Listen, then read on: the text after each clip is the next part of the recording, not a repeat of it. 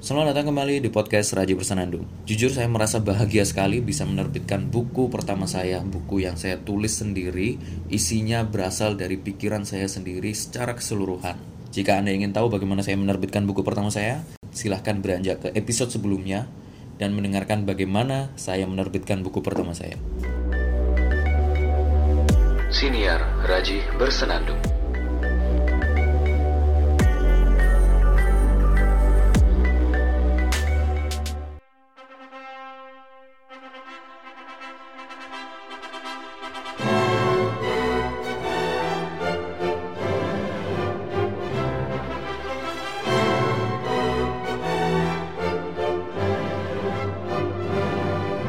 Hanya saja setelah saya melihat bukunya, real bukunya, saya merasa perlu untuk melakukan review. Keterangan lebih lanjut mengenai buku saya bisa pendengar setia cek di webnya penerbit guepedia.com. Bisa dicek juga di Tokopedia-nya, di Bukalapak juga di Shopee. Di sana ada keterangannya seperti ukurannya itu 14 kali 21 cm. Kemudian dia terbit pada bulan September kemarin, September 2019 harganya Rp64.000 saya ingin coba review secara ini ya penampilan dulu. Karena saya ngirim tulisannya itu sedikit. Jujur aja kalau nggak salah itu 50-an nggak nyampe 60 saya ingat saya. Tapi setelah bukunya jadi halamannya sampai 74 sudah termasuk iklan, biografi saya, dan juga kata pengantar. Ya, karena saya orangnya kurang bisa membayangkan. Meskipun sudah ada keterangan ukurannya itu 14 kali 21 dan juga Guipedia tidak memberikan cetakan asli kepada si penulis, maka waktu itu saya beli dengan harga dengan potongan harga yang sudah disediakan oleh Guipedia. Ya, saya nggak ada gambaran 14 kali 21 itu segimana gitu. Nah, setelah bukunya datang ke rumah, uh ternyata standar sih. Standar buku-buku biasanya cuma kalau karena halaman halamannya terlalu tipis ya. Jadi ya saya waktu itu waktu itu langsung spontan bilang waduh ini kecil sih kecil ini ternyata nggak nggak gede-gede banget terus juga saya sadari memang ukurannya sih standar-standar aja gitu. Pada akhirnya saya menyadari itu gitu.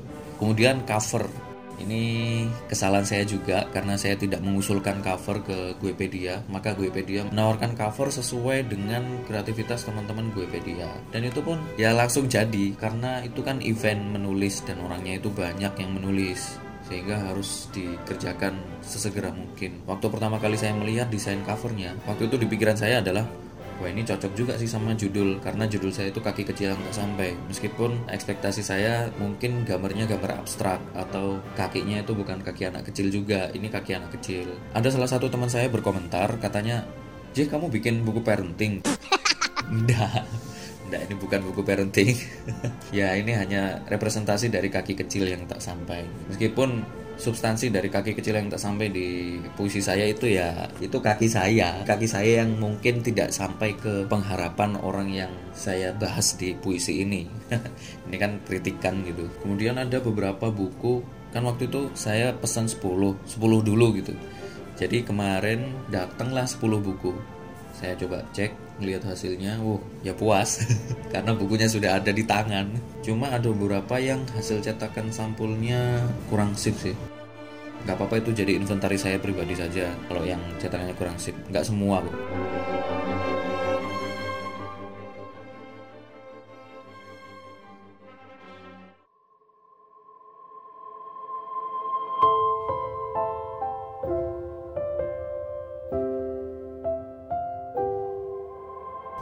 Setelah melakukan review dan juga melihat saya sempat berpikir bahwasanya sepertinya buku ini kurang pantas jika dikasih harga 64.000. Selain karena dia itu tipis, puisi-puisi saya juga siapa yang minat. Terus juga saya khawatir orang-orang kurang tertarik dengan hasil cetaknya. Bahkan saya berpikir bahwasanya buku ini kurang memuaskan bagi saya. Dan buku ini masih belum layak dijadikan buku yang paling baik.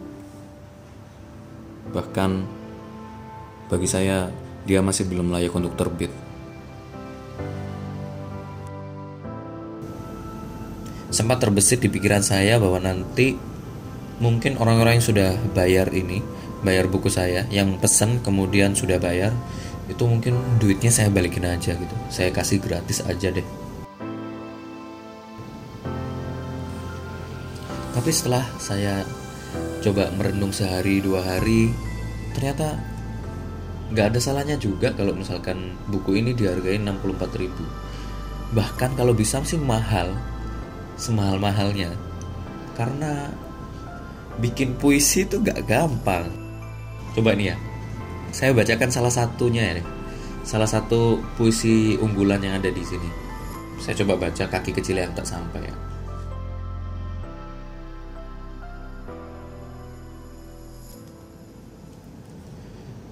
kaki kecil yang tak sampai.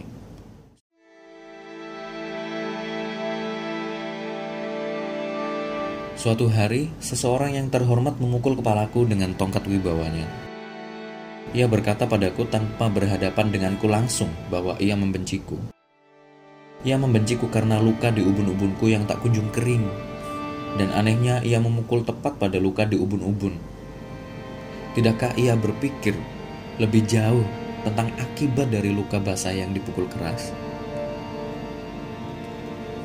Suatu ketika aku melihat luka yang sama pada ubun-ubun orang yang terhormat itu. Karena penuh dengan kehormatan, apalah daya aku jika hanya ingin membantu dengan sedikit obat yang kupunya. Kemungkinan besar obat yang kutawarkan ditolak bahkan dibuang mentah-mentah. Dari lubuk hati aku merasa kasihan.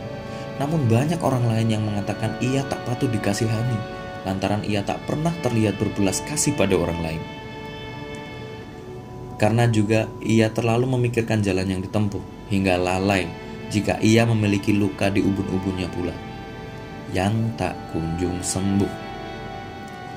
Apakah ini masalah waktu? Apakah ini masalah siapa yang mau membantunya? Apakah ini masalah kebutuhan ekonomi? Semoga segera mengerti. Semoga diriku juga mengerti diriku sendiri kaki kecil yang kupijakkan hingga membuat orang lain membenci. Harusnya telah kusadari, harusnya ia juga menyadari. Kaki yang dimiliki tak sampai untuk melebarkan kesombongan diri. Bagian kecil dari Kawah Condro di Muko, Jumat 18 November 2016.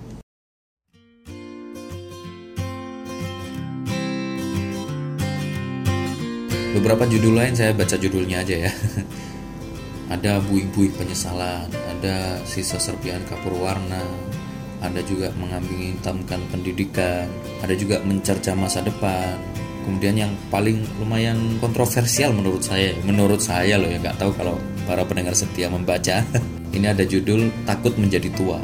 Kemudian ada juga judulnya takut selamanya muda. Terus mau jadi apa? Maka dari itu, setelah saya berpikir berhari-hari mengingat bagaimana saya susah payah menulis sajak demi sajak, huruf demi huruf, merangkai kata demi kata yang saya tulis sejak beberapa tahun yang lalu sampai sekarang. Saya kira itu perjuangan tersendiri dan itu bukan hal yang dek langsung jadi gitu enggak. Maka harga 64.000 saya kira ya pas-pas aja sih. Hanya saja yang jadi perhatian khusus yang perlu para pendengar setia podcast Raji Bersenandung ingat bahwa mungkin pesannya lama gitu. Karena ini kan penerbit online. Guepedia ini kan penerbit online. Jadi ketika anda memesan melalui webnya Tokopedia atau melalui lapak-lapaknya di online shop seperti Tokopedia seperti Bukalapak dan Shopee itu mungkin prosesnya agak lama tujuh harian lebih. Ketika pesan itu barangnya mungkin nggak langsung ready karena dia sifatnya nyetak sesuai pesanan kalau nggak salah soalnya sepemahaman saya gitu. Karena kemarin waktu saya pesan 10 buku itu lumayan lama prosesnya. Nggak seminggu langsung gitu. Tapi dua mingguan lebih. Jadi ya butuh butuh sabar dulu. Kalau misalkan bukunya datangnya lama saya mohon maaf banget. Semoga anda semua terhibur dengan puisi saya.